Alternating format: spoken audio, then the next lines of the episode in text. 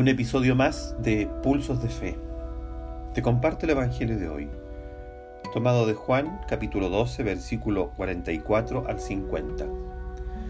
En aquel tiempo exclamó Jesús con fuerte voz, El que cree en mí, no cree en mí, sino en aquel que me ha enviado. El que me ve a mí, ve a aquel que me ha enviado.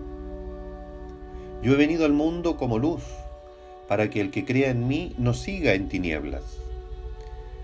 Si alguno oye mis palabras y no las pone en práctica, yo no lo voy a condenar, porque no he venido al mundo para condenar al mundo, sino para salvarlo. El que me rechaza y no acepta mis palabras, tiene ya quien lo condene. Las palabras que yo he hablado lo condenarán en el último día. Porque yo no he hablado por mi cuenta, sino que mi Padre, que me envió, me ha mandado lo que tengo que decir y hablar. Y yo sé que su mandamiento es vida eterna. Así pues, lo que hablo, lo digo como el Padre me lo ha dicho. Te comparto la reflexión. Algunas veces podrían sonarnos chocantes y fuera de sentido algunas de las palabras que encontramos en los santos evangelios. Sin embargo, estas palabras no las ha dicho Jesús por casualidad o por necedad, sino porque son las que le ha mandado el Padre. Por ejemplo, cuando leemos los mandamientos en medio de nuestra cultura tan moderna y desarrollada, no falta quien diga, entre otras cosas, que el sexto mandamiento de la ley de Dios es una muestra del Dios retrógrado en el que todavía algunos creen.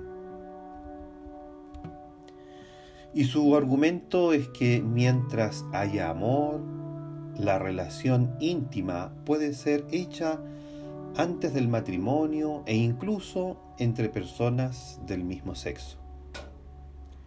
Quienes afirman esto, incluidos los mismos bautizados, es que no han comprendido que precisamente porque tenemos un Dios que nos ama, nos ha advertido por medio de su palabra, que realizar las acciones contrarias a los mandamientos destruyen la vida del hombre tanto la propia como la de los demás.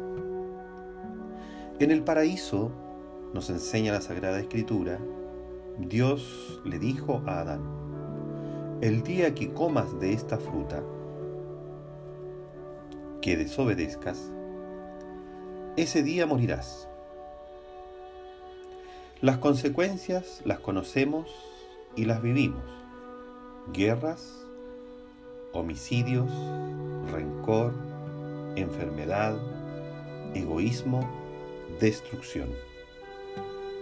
Por ello, San Pablo escribirá a los romanos, el salario del pecado es la muerte. Por eso es que Jesús no nos va a condenar.